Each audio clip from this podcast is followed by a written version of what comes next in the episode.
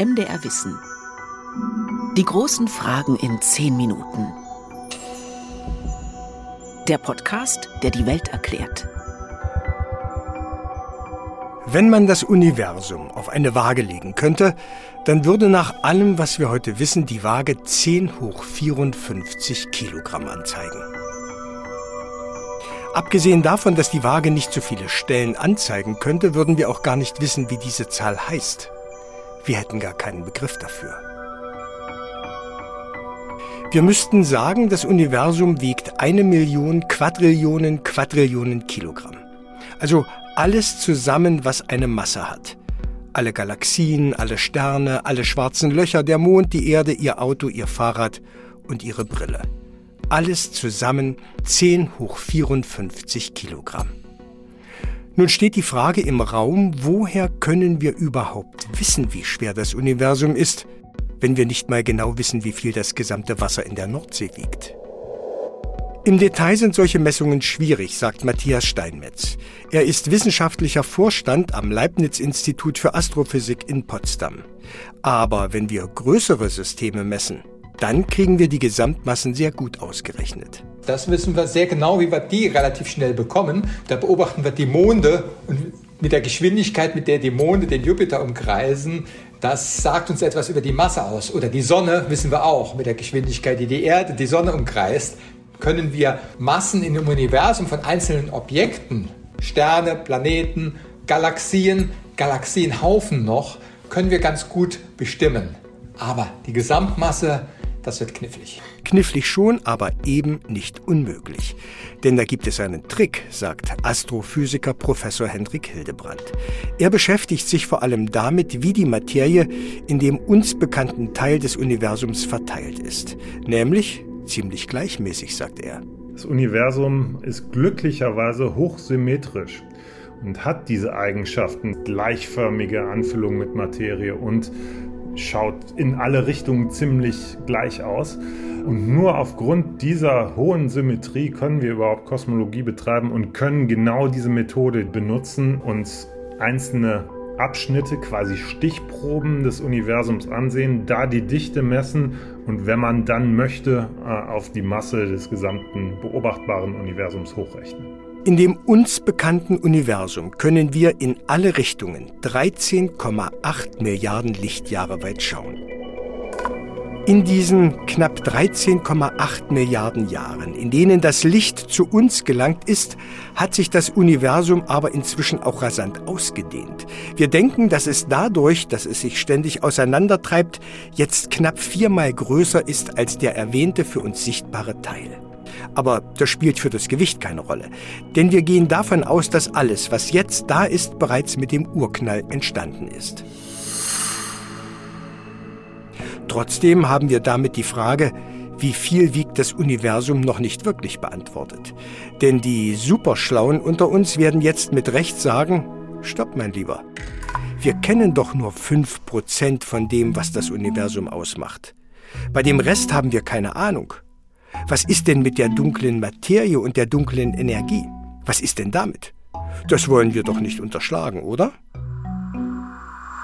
Wir wollen die Frage ernsthaft beantworten. Auch dabei hilft uns Professor Hendrik Hildebrandt. Er erklärt, was alles bei dem Gewicht, das wir auf die Waage legen, mit eingerechnet wird. Das ist die Masse innerhalb dieser Kugel die in Materie vorliegt. Da ist jetzt nicht diese dunkle Energie drin. Das ist also die normale Materie, so wie wir sie kennen, plus die dunkle Materie. Da kommt man ziemlich genau auf 10 hoch 54 äh, Kilogramm. Aha. Wir haben also etwas mit einbezogen, was wir gar nicht kennen. Aber auch das ist einfach zu erklären. Wir wissen zwar nicht, was dunkle Materie ist, können sie nicht sehen, können aber ihre Wirkung auf andere Himmelskörper messen und dadurch genauso auf ihre Masse schließen. Denn dunkle Materie scheint die gleichen Eigenschaften zu haben wie die uns bekannte Materie, nur dass sie für uns unsichtbar ist. Und damit wären wir durch. Alles, was wir auf die Waage legen könnten, also alles, was Masse hat, was wir in Gramm und Kilogramm angeben könnten, haben wir zusammengepackt und vermessen.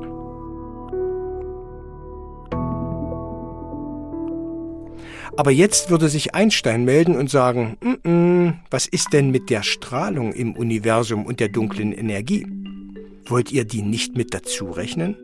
Sehr gern, Herr Einstein, aber wie bitteschön soll das Gewicht eines Lichtstrahls gemessen werden oder die dunkle Energie, die wir auch ganz gut bestimmen können, aber wie soll man das Gewicht von Energie messen? Ein voller Akku wiegt ja auch nicht mehr als ein leerer. Messen mit einer Waage kann man das nicht, sagt Hildebrand, aber Energie in Masse umrechnen, das geht. Dank Einstein haben wir die Formel E gleich m mal c Quadrat. Das heißt, ich kann jede Energie in eine äquivalente Masse umrechnen. Na mal sehen, wie viel das Universum mit Strahlung, mit dunkler Energie und allem drum und dran wiegt.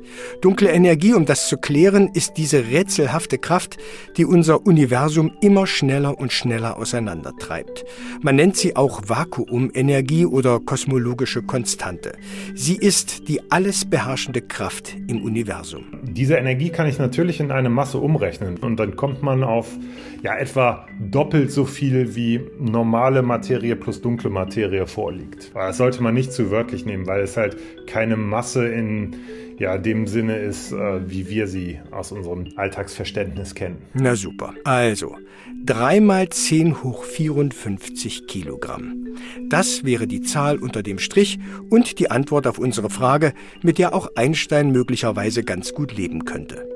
Aber ganz ehrlich, das ändert doch an der Antwort nicht wirklich was. Weder 10 hoch 54 noch 3 mal 10 hoch 54 sind in irgendeiner Art und Weise für uns vorstellbar. Aber allein die Frage, wie schwer ist das Universum, die hat doch was. Und dass wir darauf sogar eine Antwort, eine konkrete Zahl haben, das ist doch schon bemerkenswert, oder?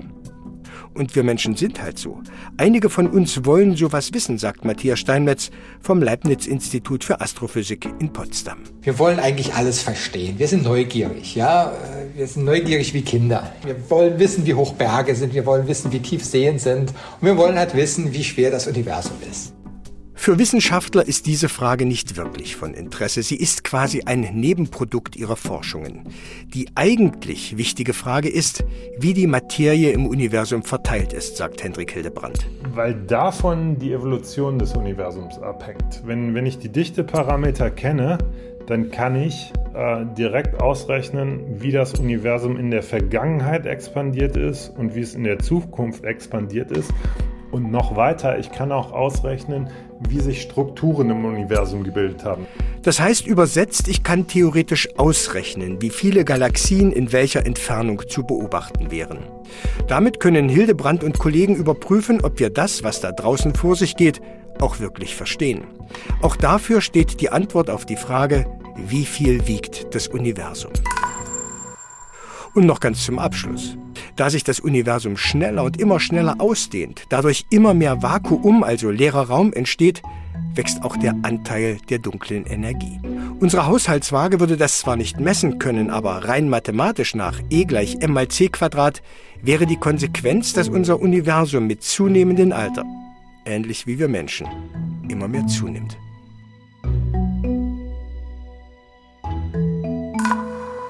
Die großen Fragen in zehn Minuten. Ein MDR Wissen Podcast von und mit Carsten Möbius.